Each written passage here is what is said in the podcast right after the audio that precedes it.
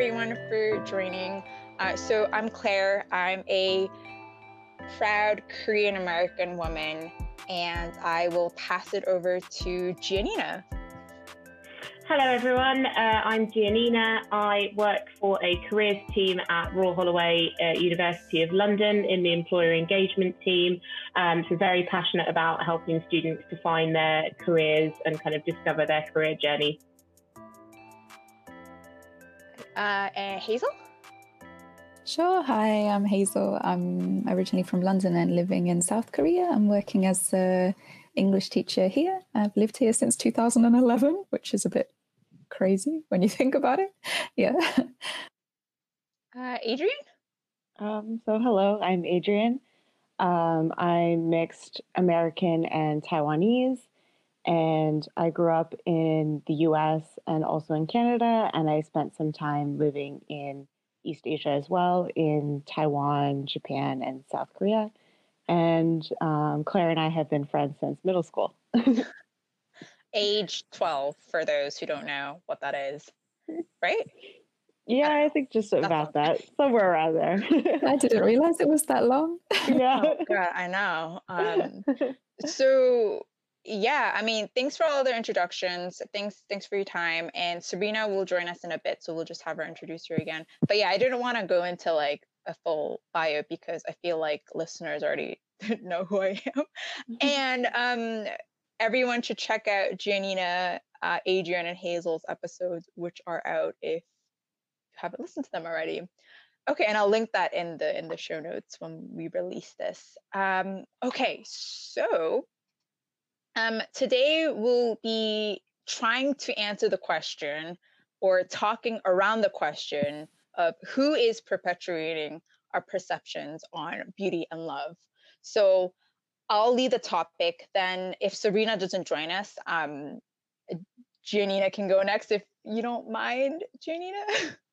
okay, awesome. So I just wanted to start my topic off um, by uh, by reading this quote from this book. It's Minor Feelings by Cathy Park Hong. And it was actually very hard to read this book, not because it was a bad book, just because um, she just validated a lot of microaggressions I felt in my life. And to have it perfectly written as I read it was like, oh man, what I was feeling was actually racism. And it was just very difficult emotionally, I think, to read this book. So I just want to read like a tiny section. So um, Okay, so a fascinating little known fact about the Korean War is that an American surgeon, David Ralph Millard, stationed there to treat burn victims, invented a double eyelid surgical procedure to make Asian eyes look Western, which he ended up testing on Korean sex workers so that they could be more attractive to GIs. Now it's the most popular surgical procedure for women in South Korea. Um, so I think that really sticks with me because um, I hadn't realized how this whiteness and white image was so socially ingrained in me for such a long time. I mean, just I think growing growing up, I think I was just so societally conditioned to think like being fair is attractive, being white is attractive. Um, and when you look at films, it's always who who is the hot one? It's always a white man, a white female. Um, so just knowing that I couldn't be that like attractive person was just very conflicting when I was younger. And I know I touched upon this last time, but I didn't realize like it took me until maybe as of three or five years ago to finally recognize I am beautiful. Asian people are beautiful. Other people are beautiful too. And just being really comfortable with my skin. But even when I'm in Korea, to know that these cosmetic procedures are um, founded upon a surgery that a white man has invented. It's just very troubling for me. And I don't know how to reconcile this. Um, but, you know, even in terms of love, I was always taught, you know, my friends were mostly white. And whenever I showed interest in like an Asian Asian man, Asian man, we were in high school, Asian boy, they would just be like, "Oh, of course you guys would end up together. You guys would make cute Asian babies." Like, but why do you need to say that? That's kind of weird. Or, you know, it was always like, who is the hot man? It's always a hot white man. Um, so I just received like all these beauty and love advice that has been just very white. Um, yeah, so I'll just leave it there for now. I know it was a pretty intense topic to start with.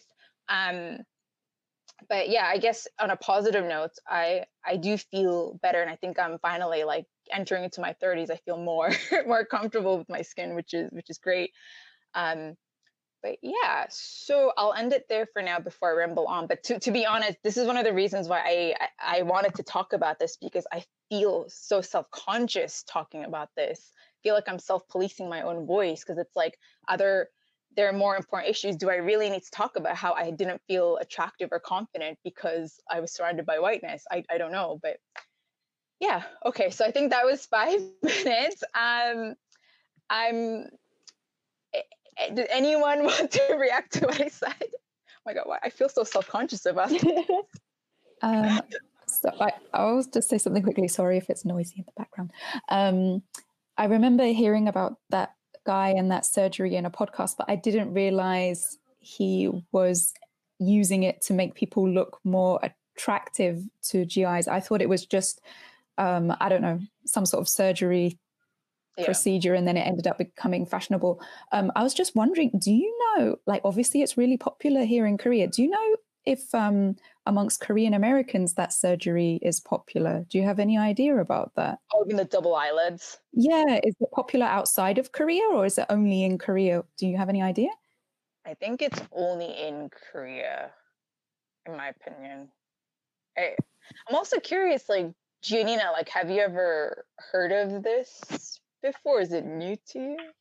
Yeah, I think I, I, I watched a documentary years ago, and I think you know the most common present for a sweet 16th birthday party in Korea is uh, cosmetic surgery vouchers. Yeah. So it's it's massive, and I think that the double eyelid uh, procedure is, is probably the most popular of the of the surgeries that are, are done to such young girls. That seems you know horrific that we would try and augment and and, and alter their bodies at that at that age um, because they're feeling pressured to look more Western.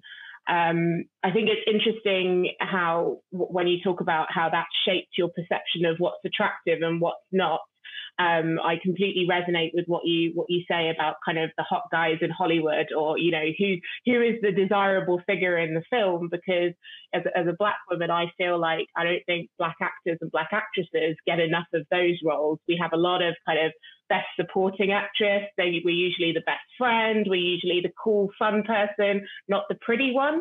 Um, so that does have an impact on then how you see yourself if you look like that person. Um, so yeah, I'm I, I I resonate with with what you were saying earlier. Yeah. Um. Sorry, I, just want to say one more thing, and I'll pass it over to Adrian. But um, number one, I think it doesn't help that predominantly white people comment on perceptions of beauty for people of color and so for Asian people specifically, we're always going to comment on, oh, you have slanted eyes, do something about it. And if those messages are constantly rammed into your brain, it bleeds down to a younger level. And that's that's why when I saw those girls getting surgery, um, I mean, I guess like there's a separate discussion, like, oh, I, I want to do this for myself. Okay, you go do that. But you know, because it's just so ingrained within the culture and because it's so like internationally like this is a standard of beauty. What is it? It's being white. It's having large, beautiful, luxurious eyelashes. Um, that that really, really bothers me. Um, and the other thing I wanted to mention is it's only 2016 that what like Crazy Rich Asians came out, and uh, I mean, I I just I really teared up watching that movie because it's like, oh, finally, other people are recognizing um, Asian people can be hot, and I know that sounds so stupid but it is a big deal because it's Asian people aren't seen as desirable. And even for me, when I was um, just so I saw your comment, Jeannie, um, like um, among my friends, I remember like when we were at a party, they'd be like, "Hey, that guy likes Asians, so you should talk to him." It's like, oh, so he can't talk to me because he thinks I'm attractive, not my personality. Hello. Yeah. And why would you talk to someone who just wanted to talk to you because you're Asian? Like, well, I, I did. Yeah, but when we're younger, we have all these anyways, I, I think I, mm-hmm. when you're very when you have low self esteem and someone says that guy will talk to you because of xyz conditions when you're younger you're like let's go for it um mm-hmm. but and you know my husband is white and um i've had some comments like oh if you don't marry an asian person you obviously end up with a white person it's like it's very conflicting i probably like just touched touched on the surface um so I'm just going to ask Adrian for a comment because she just hasn't commented before, and then I'll go to Giannina, and then yeah, I guess I'll just end my topic and and move on. So yeah, Adrian. Yeah. Um. So yeah, I really resonate a lot with what you're saying as well, especially like I mean, being like you know Taiwanese and white at the same time, and I felt like I really felt like it was hard to kind of find like a sense of beauty or some type of role model because I was mixed. So I kind of felt like, well, you know, like white girls are pretty, but I don't look like white girls. And like, oh, like Asian girls are pretty, but I don't look Asian either. So it just felt like I didn't fit like either standard of beauty and I couldn't really like look to any sort of model. So I always felt it was kind of weird, like kind of existing in that in between space mm. because it felt like because I don't know. I mean, I really I love I love Asian media. I think Asian people are attractive, but I don't think that I fit into that category because I'm not like standard like Asian. You know, I don't. It's like I mean, I want to touch on this a little bit later in my topic as well, but it's like the fact that I have curly hair, I think really sets me apart from a lot of Asian people that have straight hair. So I always felt like it was kind of in that weird in between space where I just like didn't really fit and I couldn't really find any type of like I don't know, like you know, role model or anything to to guide my perceptions. Mm, yeah, that that's a good point. Uh, Giannina? Um, I just wanted to to touch on something you, you mentioned earlier, which is about kind of having that traditional standard of beauty, but also something something I've noticed is what I'm calling the a niche standard of beauty, and that's all about kind of you're attractive because you're Asian. You talked, um, you and Hazel were talking about that guy wanted to talk to you because he's attracted to Asians. He's attracted to to people who look Asian, and I, I see that a lot in the Black community as well. There is a there's a Black beauty definition, and then there's a what generally accepted as beautiful de- definition and i hate both of them but i think you know both both of those they're, they're quite different pressures. There's um you know for myself as a black woman you know i should have a massive bum and big boobs and a small waist and like long weaved hair but then if I'm going with a more Western style of beauty, I should weigh, you know, less than 100 pounds. And I should, you know, so it's, you know, which, which standard of beauty is right, if any. And, you know, it should be a spectrum for all rather than these two idealized forms based on race, which I really don't like. Yeah. Oh, oh my gosh. Could go in so much depth there. Um, but I, I guess just to just to close off my topic, I will answer the question and say, in my opinion, um, these perceptions are perpetuated by white men. Um, I know there's a separate discussion on who percep- who perpetuated and then who um, maintains it, but in my opinion, it is white men and white people. Um, yeah, okay. so, oh, I don't know why I feel so self conscious about this topic. I think it's just so personal and it's bringing up memories of like a younger trauma and like why did i make those decisions? Why did i give in to these stupid societal norms that said it's out there? So sabrina hasn't joined us yet. So if um janina is ready do you want to take it away yeah, sure. Um, so my topic is um, beautifully introduced by Adrian. I would like to talk about hair. It's something I'm uh, going through quite a transition at the moment and relearning a lot about my hair. So I'm very interested in it. Um, and then with my work hat on, I'm thinking about natural hair for Black women in the workplace. We know that there's been a couple of articles where I think a couple of years ago, a woman was fired from Harrods because she didn't have professional looking hair. And when you look at the photos of her, she's just got an afro, you know, about six inches long, and she she decided to wear it naturally that day, and that was deemed unprofessional. So that's something that that I'm not experiencing, but I have noticed a difference since doing the big cut myself and getting rid of my relaxed hair and starting to grow out my hair naturally.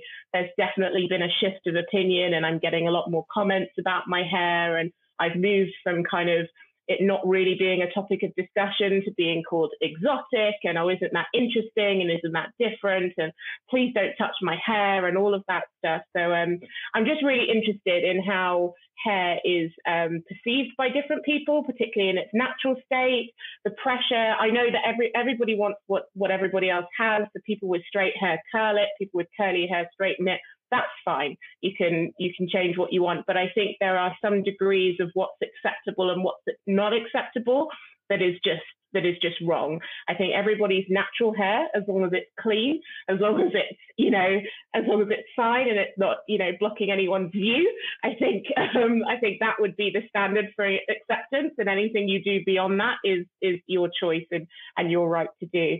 Um, but I'm interested to see if anyone else on the call has um, had any reactions to either a hairstyle or a hair color or any kind of hair journey that they want to share.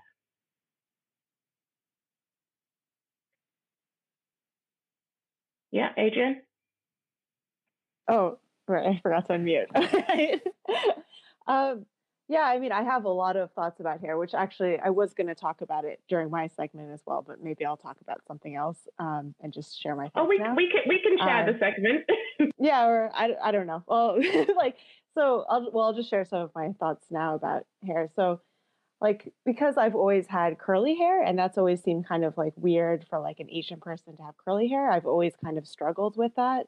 So like um, when I was younger, a lot of people would think I was older. They thought I had a perm.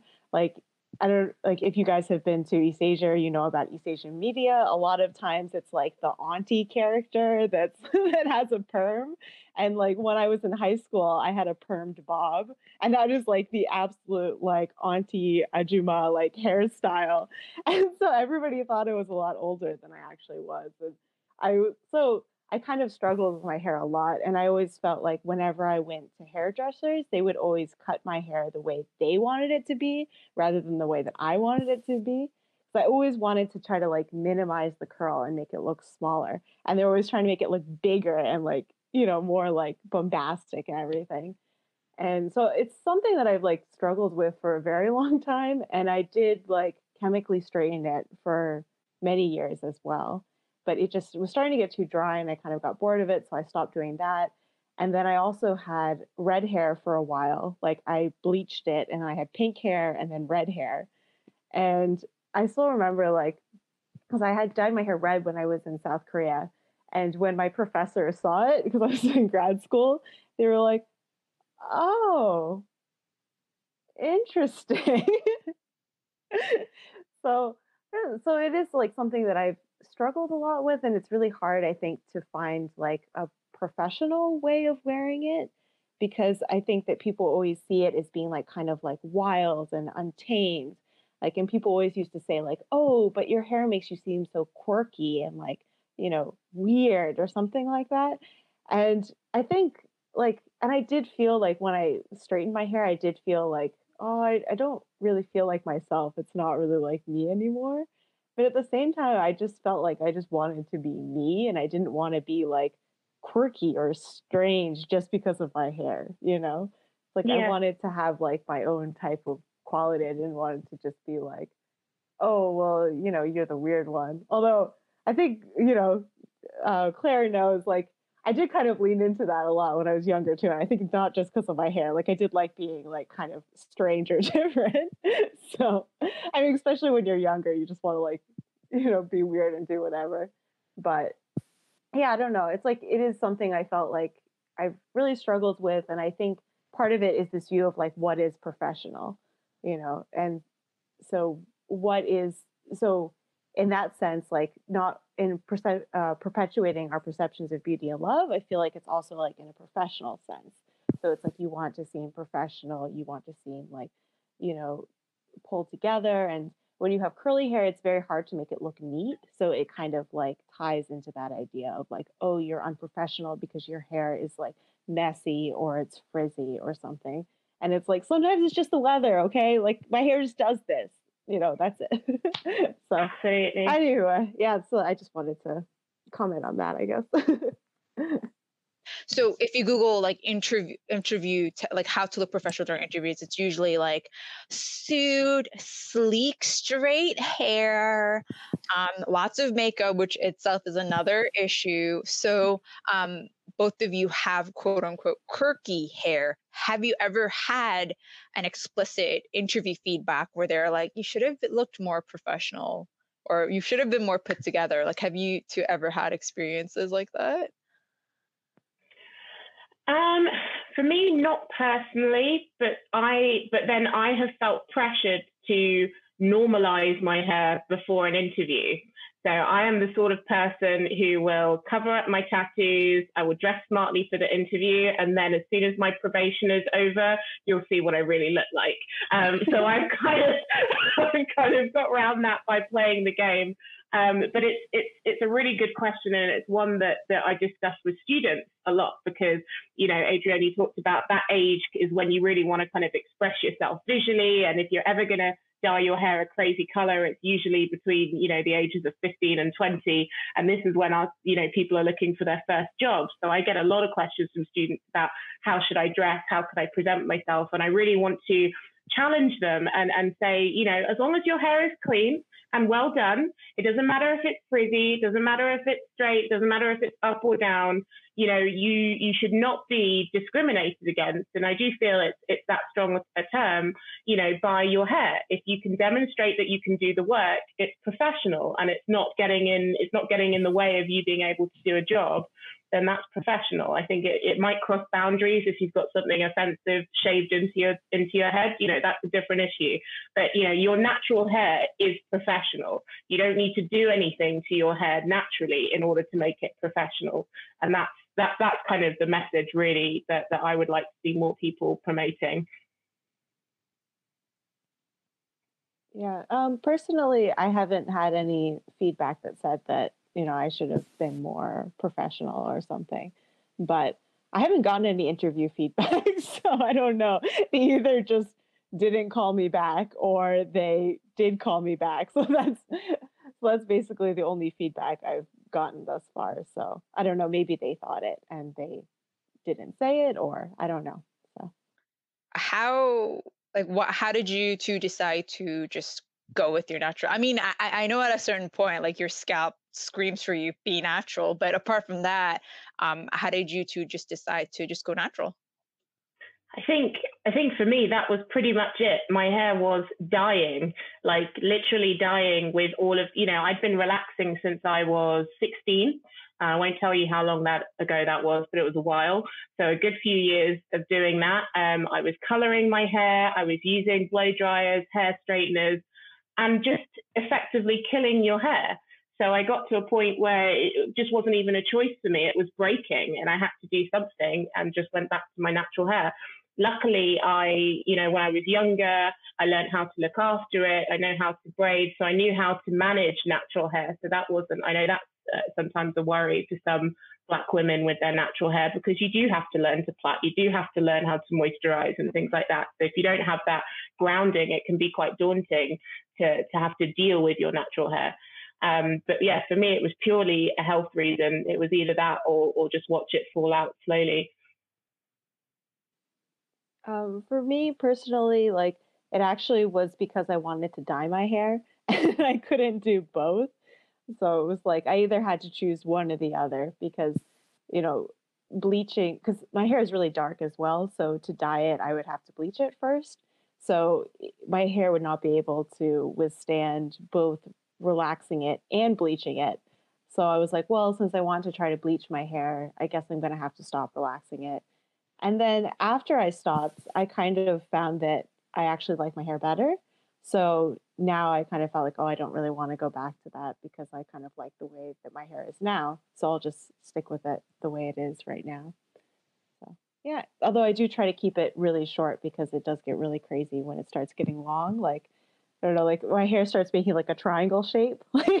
It'll be like really flat on top and then get curlier and curlier as it gets out. So it looks like a Christmas tree, which is the hair that I had in middle school. So I don't want to go back to that hair. but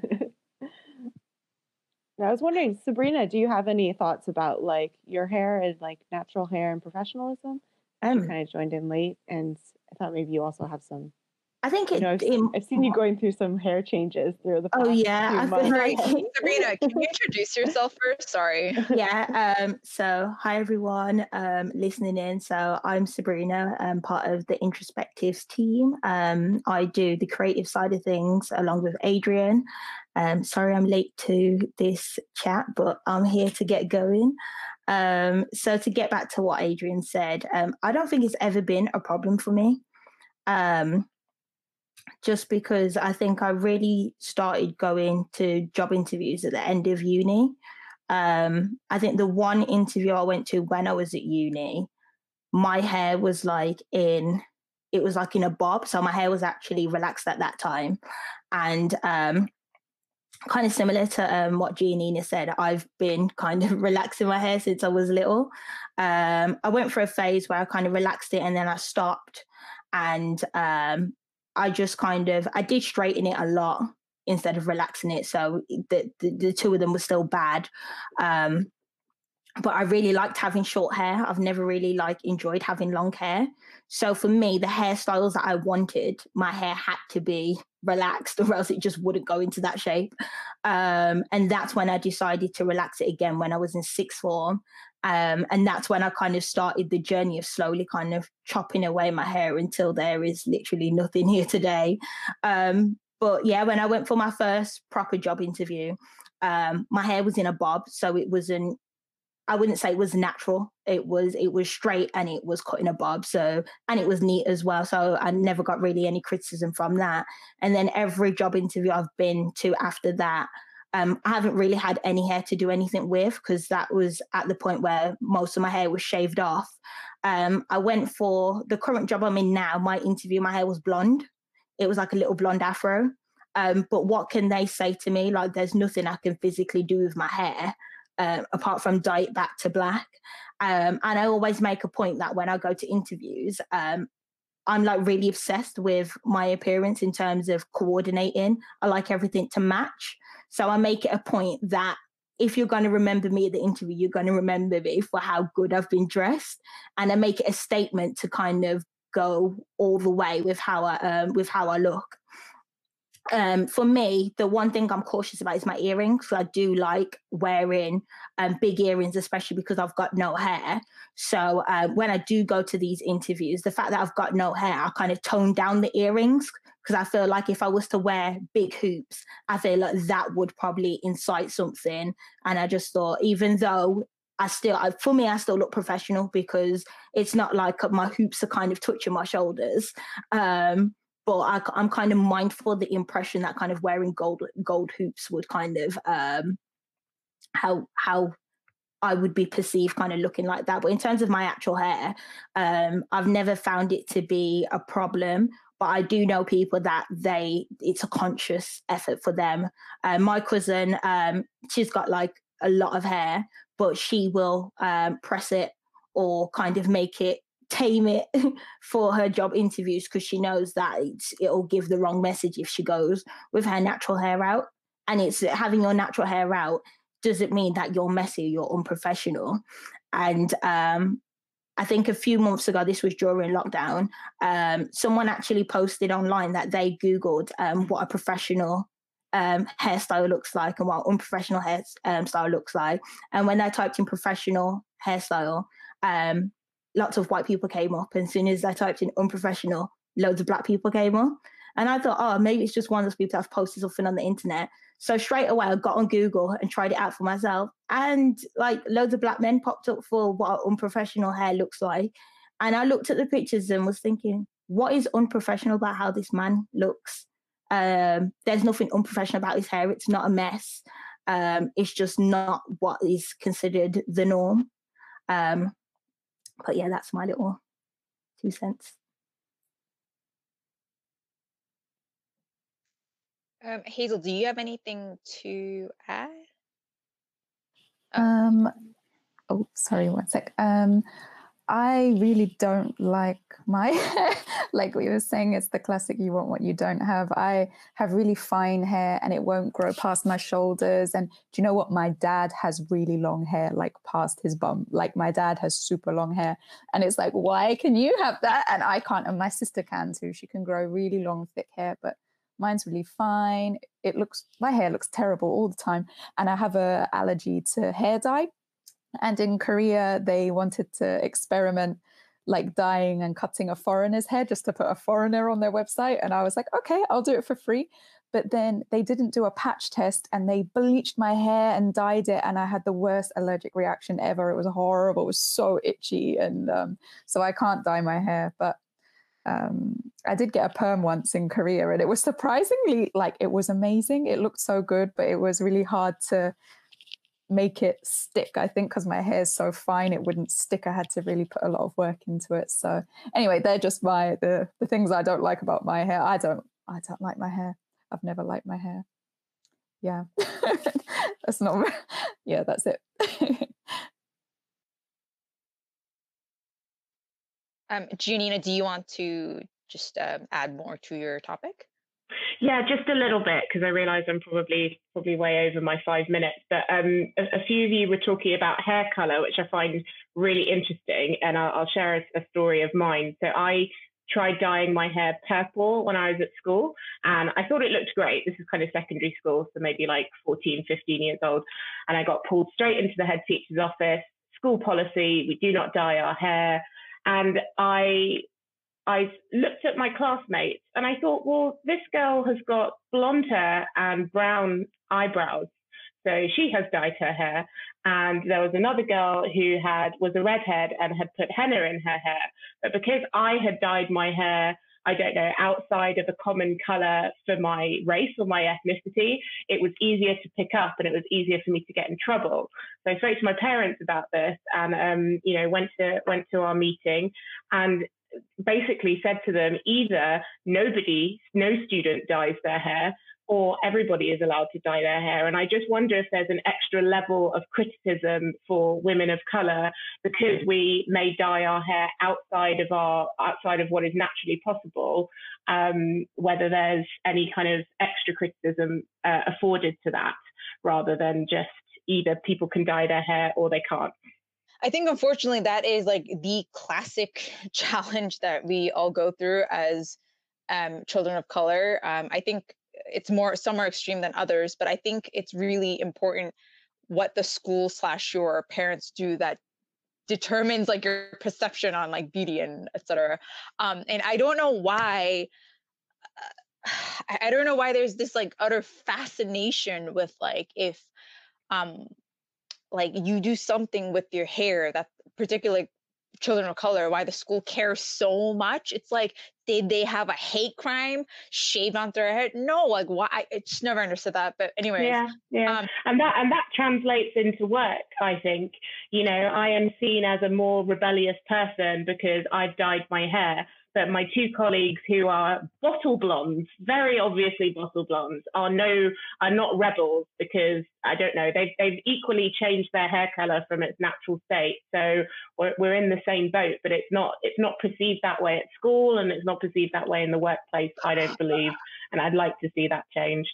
Um, I really will leave it there. I promise. I won't hog this, this um, whole podcast. no, sorry, I, I just I just do have a question. Um, how how because we're we're talking about who who's um so in your in your opinion then like who is per, per, uh, perpetuating these perceptions and how because it translates to from school to work like what can well not we i guess what can other people do to stop that from happening just in your yeah. I think it i think it comes down to something we said earlier which is like natural hair is professional whatever the state it is. If it is your natural hair you know you're not you haven't done anything to it. It's it's perfectly fine. It's a part of your professional dress. As long as it's clean and tidy um well not even tidy as long as it's clean i would say that is that is the minimum for me. Um and and i would so whoever is is challenging that is challenging that perception. So it can be an institution it can be a school it could be um you know it could be fashion but i just you know, I really want more people to believe that natural hair is professional. You don't need to do anything to it. It's not going to impact your ability to do a job, and it shouldn't be treated as such, in my opinion. My comment was just going to be that um, not much has changed um, because when I was at school, I know that was was a problem.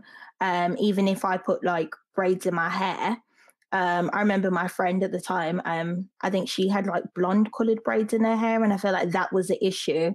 And it's like, well, it's not red, it's not purple, it, it's blonde. Um, just like other students can change their hair color from black to blonde to brown or to red. Um, so so can we. Like you, when people say, "Oh, that's not your natural hair color," well, black people can have red hair too. You know, you can be born with red hair. We can be born with blonde hair too, and we can we can be born with whatever color hair as well. It's just that typically we're born with brown hair, but it's not impossible for us to have that as an actual natural hair color. One of my friends I was growing up with, she was ginger. She was full black and she had a ginger fro. and it's like, so I can dye my hair the same color as her because technically that's a, that's a natural hair color too. Um, but just because we're not seen as having those colors as natural hair colors, it's like we're kind of left out the loop of being allowed to kind of access those colors. And I think that the mentality is having such an unhealthy impact on young girls that are growing growing up. Um, I saw it um, clip online and you'll be able to find it anywhere. Of a little girl i don't think she's no more than five or six. And a hairdresser is doing her hair and she's crying and saying that she's ugly because of her hair. And she made her hairdresser cry because her hairdresser had to stop doing her hair and say there's nothing wrong with your hair. You're beautiful. I've seen another clip of a, of a girl and she um this boy in her class said she was ugly because of her hair and she came home and she was confused about it. And i think until the media start kind of portraying our natural hair as being um, acceptable, then um, I don't think there's going to be a change. And what doesn't, um, I know there's been a lot about people um, culturally, um, I get tongue tied so easily, culturally appropriating different hairstyles. The problem isn't that you want to wear box braids or that you want to wear an afro. It's the fact that the media makes it acceptable for you to do that. Whereas we we kind of get frowned upon for doing that. So if you're gonna wear box braids or you're gonna have your hair in an afro, you're gonna do this. Just say that you were inspired by this look or that you took inspiration from there. Because unless you kind of say where you've got it from you make it acceptable, then they're just going to think that you're the ones that came up with it. It's only acceptable for you, for you to wear it. Um, I think I used to get laughed at for like braid. I would never go to school with box braids when I was younger because I just thought, well, those plaits are way, they're way too big. Um, they need to be smaller. Whereas now it's a lot more acceptable, and it's like I don't think people understand the struggle that we kind of went through over our, our hair, and now it's kind of being thrown around the internet as something cool to do. And it's like we don't have a problem with you doing it. Just can you acknowledge the struggles that we faced? Um, kind of to, to have it. And yeah, these little girls that are coming up now, it's like unless the media kind of changes, and I wouldn't say just little black girls either. I would say little girls in general, just they need to be able to to love and accept um, their hair, and that's something that the media doesn't portray. Um, it makes if you've got kind of silky hair, it's acceptable, and I think that's why I find like even I have friends with frizzy hair or curly hair, and it's like they can't deal with having curly hair, and it's like but why why why can't you accept your curly hair and it's because the media doesn't really portray those kind of things as being like a hairstyle that you can manage. There's always some kind of cool product that you need to kind of tame your curls or to kind of reactivate your curls. It's like, what, what about just just having natural hair in general? So that's um, my little bit think yeah. I think the next episode is going to be about hair, Claire. I think I think Brie and I could just do a, an hour on hair by ourselves. I think. Do you, Nina and Sabrina, you've been talking about um, black women and natural hair in the workplace. I was wondering, do you have any comments about men?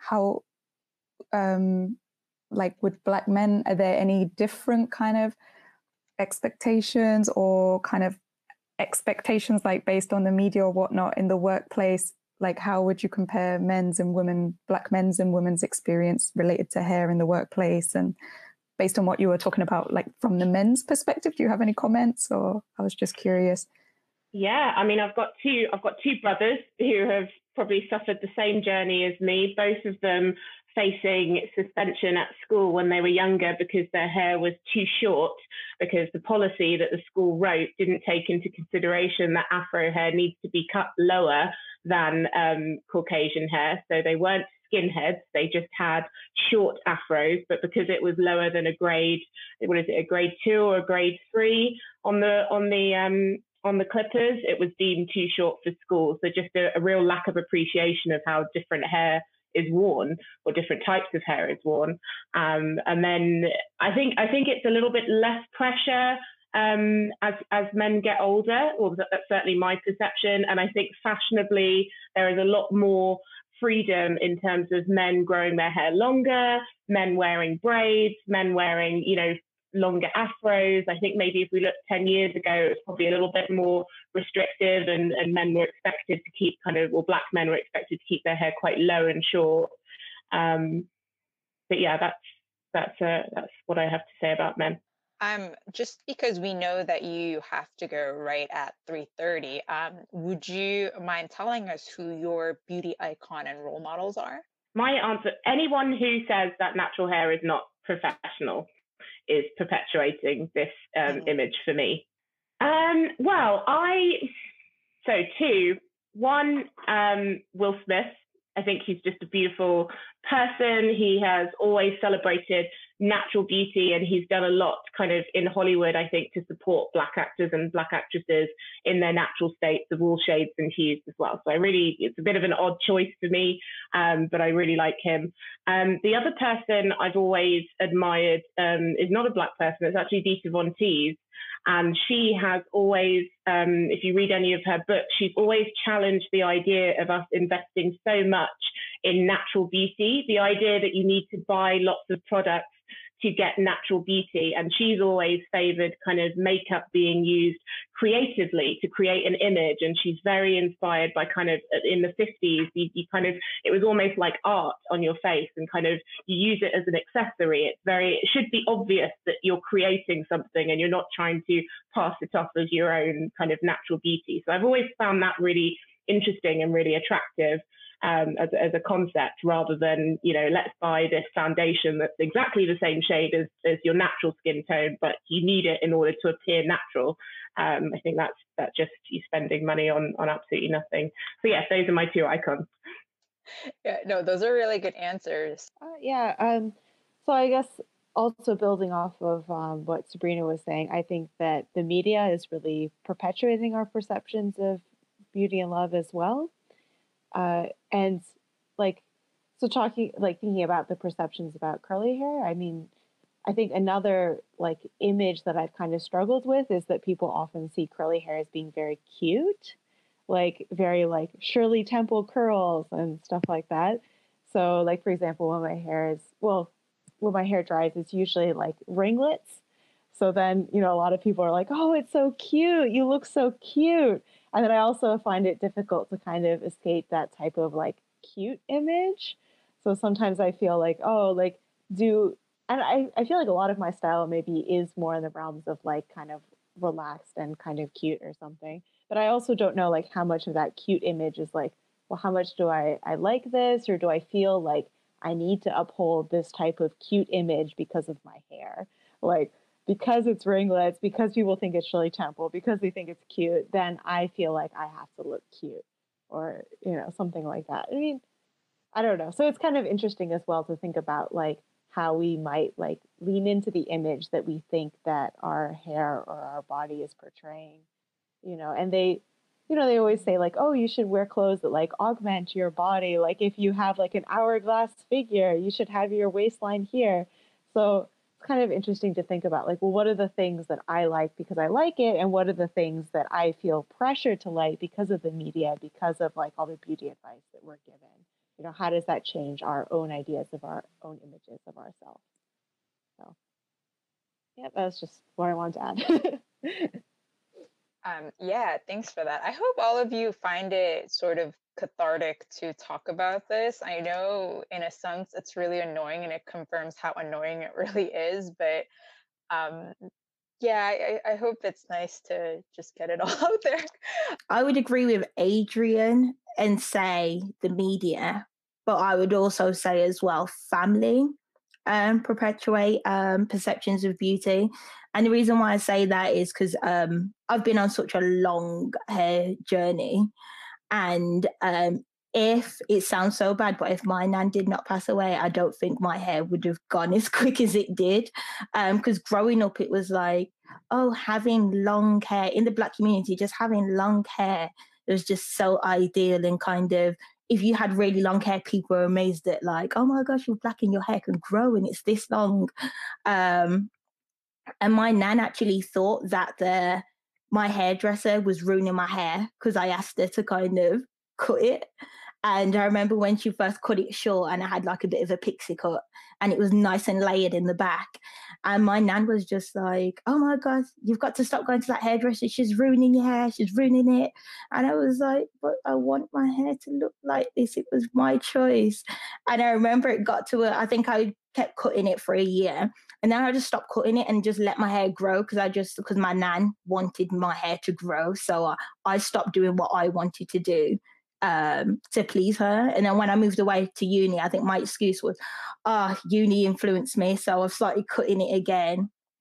And then I think I waited probably a year after she passed away. And that's when I started like the journey of shaving it until now I've, I've completely shaved it off. And even now, going home for Christmas, I think, oh, who's going to be the first one to comment on my hair and the fact that I've shaved it all off? Like that is something I'm I'm working on what my comebacks are going to be to anybody who asks me, why did you cut your hair? Why did you cut your hair? And I've got to a point now where hair is vanity. It's like we put so much into our hair and making sure it looks a certain way. Um, and I think that just why do we feel this much pressure to kind of invest so much energy in our hair instead of just kind of going our own pace and just kind of loving it the way that we want to love it but there's just so between like other people's perceptions and the media, um, I feel like that's who I feel like um, I could get the words out perpetuating perceptions of uh, of beauty and love.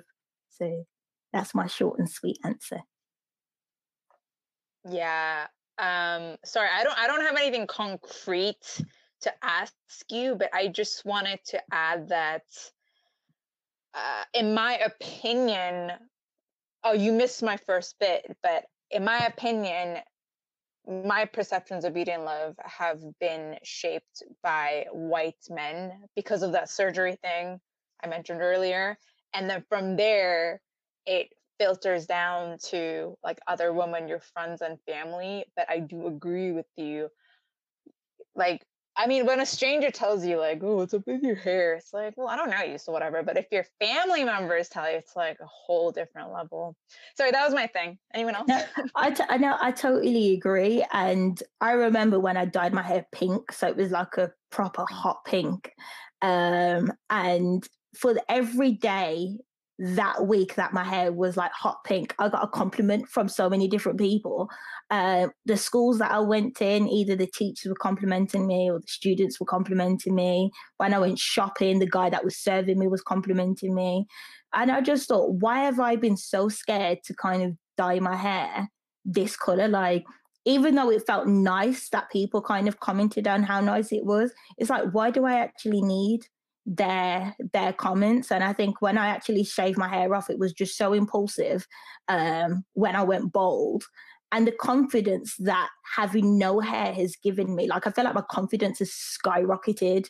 Like every time i look in the mirror and just see my bald head it's like oh my god i look so amazing. And i thought who would have thought that just having no like when you depend on hair so much and you've kind of growing up changing your hair, dyeing your hair, cutting your hair, doing so. My hair is, I think Claire is in so many different hairstyles from me.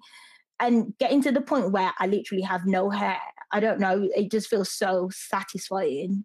Um, but it's a hard, it's a really hard thing to do. I think I can understand why some people are, are scared to do it because you think, oh, what's my head shape gonna look like? Like from a certain angle, I'm like, yeah, my head's definitely a cone. But if I don't face that way, then you won't know, and it doesn't bother anybody.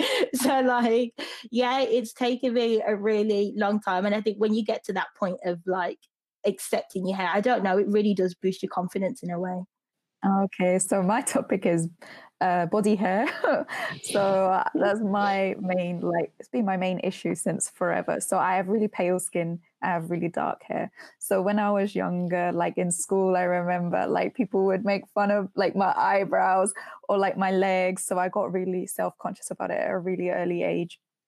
And to this day, like a funny thing actually is like when I lived in the UK, I never really liked to show my legs because they're so pale. And you know, like if you shave your legs and you have pale skin and you have dark hair, like even if you shave, you can still see. Like it's a nightmare.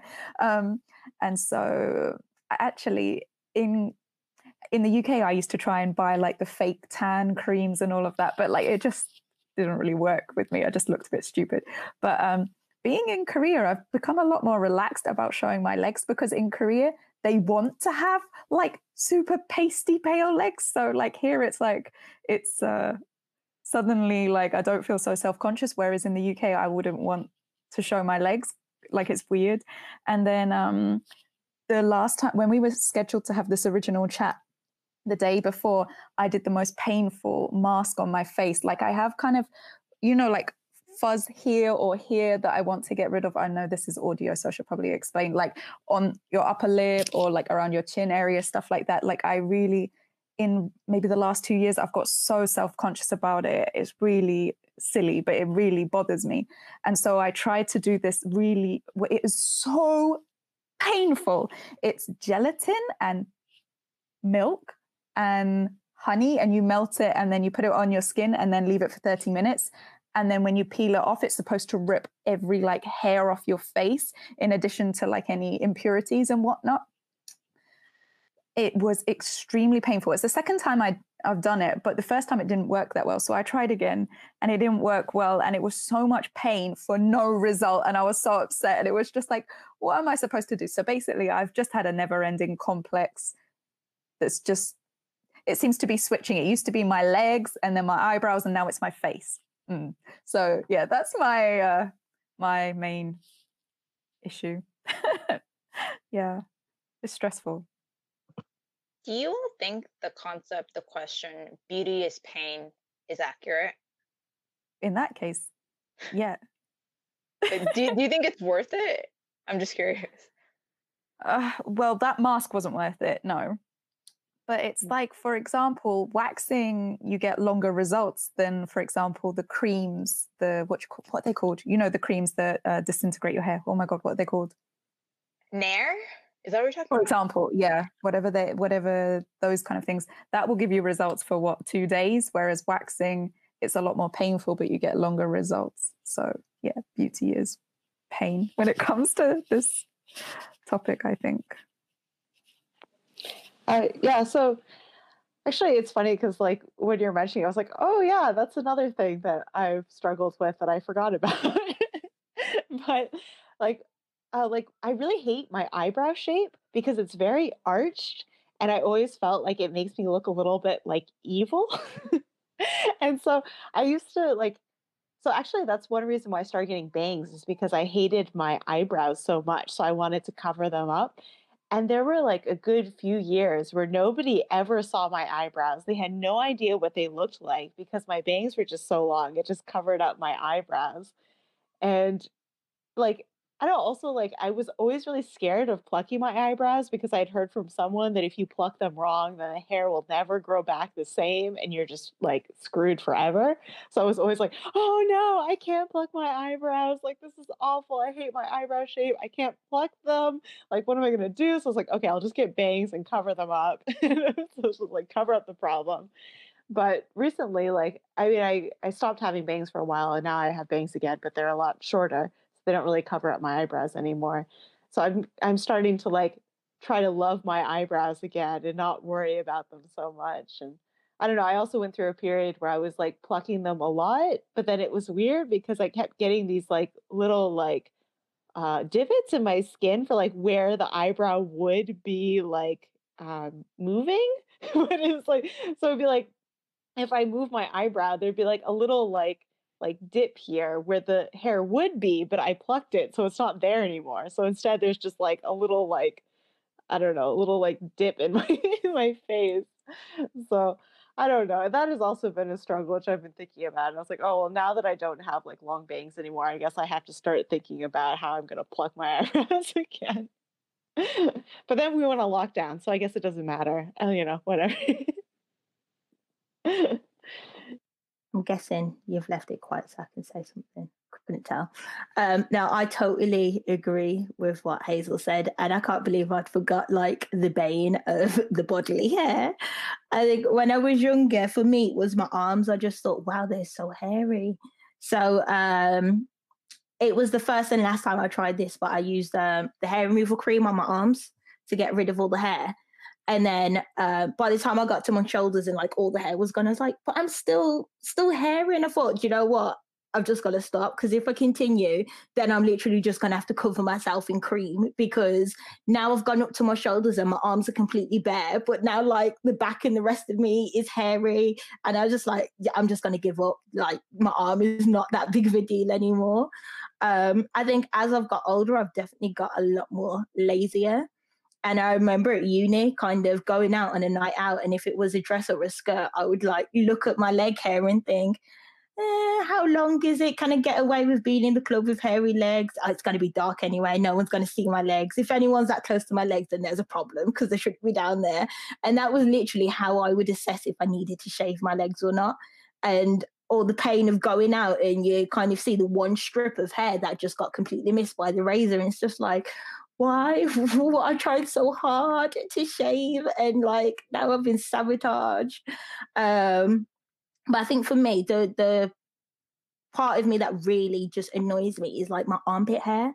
And not the fact that I can't shave it or that it doesn't go.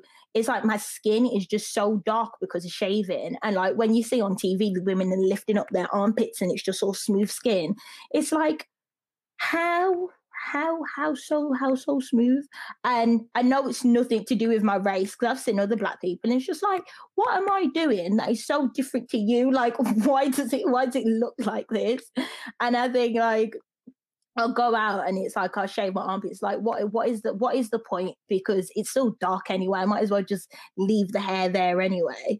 And I think what's funny is when you see the memes of like women during winter and it's like we're a complete furball because we've got no reason to kind of like shave. And then when it gets to summer we kind of like wax everything and like uh, get rid of everything. And um, definitely i agree with beauty is pain because i to this day i think getting my eyebrows threaded and my legs waxed hurt way more than any of my tattoos like I would I would pay and I would have a tattoo done any day than get my eyebrows threaded. Like the amount of times I've like shed tears because my eyebrow, like the, the thread gets like snagged on an eyebrow. It's like, oh my God, like I just want nice eyebrows. Like you didn't tell me I was gonna cry trying to fix my eyebrows. Um, I tried to thread my top lip because my friend said that um, it's better than shaving your top lip if you thread it got halfway across my lip and I just thought, I'm just going to shave the rest of it off because I'm actually crying, trying to trying to make m- myself like less hairy. Yeah, I tried to thread my upper lip once, and that no way, absolutely not. I couldn't get past like even one second of it. Can everyone go and say um, again who perpetuated beauty and love perceptions within us and share your beauty and love icon? So yeah, I'll just I'll just go first since I'm already unmuted. So, like I said, in my opinion, it's white men. Uh, my icons are uh, Gemma Chan, um, Bae Doona. She's like the actress in Stranger. If you guys have seen that K drama, if y'all have seen that K drama, try not to say you guys. Um, Cathy Park Hong was the author of that book I've showed you guys. Oh my god, I did it again. Greta Lee and Jamie Chung. It's just nice to see these faces in the media and to have them just like reflect what I look like and all of what they stand for is just so positive. Just really gives me hope. Um, okay, so I guess I'll I'll pass it to um, uh, I'll, I'll pass it to Adrian. Um, so do you want to answer the question and pass it to someone else? Then we'll just we'll just end. Okay. Um, so as I was saying before, I think that the media really perpetuates our ideas of beauty and love. I mean, among other things, but I think media is a huge part of it. Uh, as for style icons, and I don't really have any. I don't know. Recently, I just kind of do whatever. it was like, oh, what looks nice? Okay, whatever. But I think when I was in high school, I really liked Helena Bonham Carter because she had she has like very curly hair and she's also kind of like quirky and weird.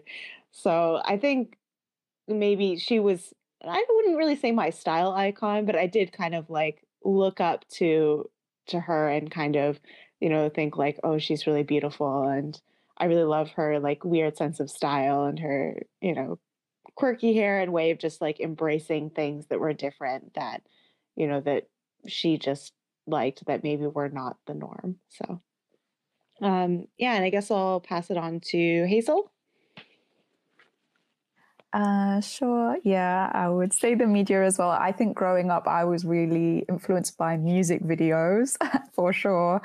Um, and my beauty, I've always loved Jennifer Lopez for years and years and years. Like, I know it's a proper, like, cheesy choice, but I just think she's gorgeous and she just keeps in such good shape. And she's 50. Like, she looks amazing and she just takes really good care of herself. Um, and um i yeah i just think she always looks amazing and for some like some reason i've always like she's always been my like go-to um beauty icon yeah um so yeah i'll definitely agree with um adrian and adrian and hazel like i said before i definitely think it's the media um, but then I do feel like um, family and the people around you do have um, a bit of an influence on it as well. Um, in terms of like beauty icon, I don't I don't think I really had one. Um, I think my style um, growing up and still now was quite random. I kind of just gravitated towards what I liked.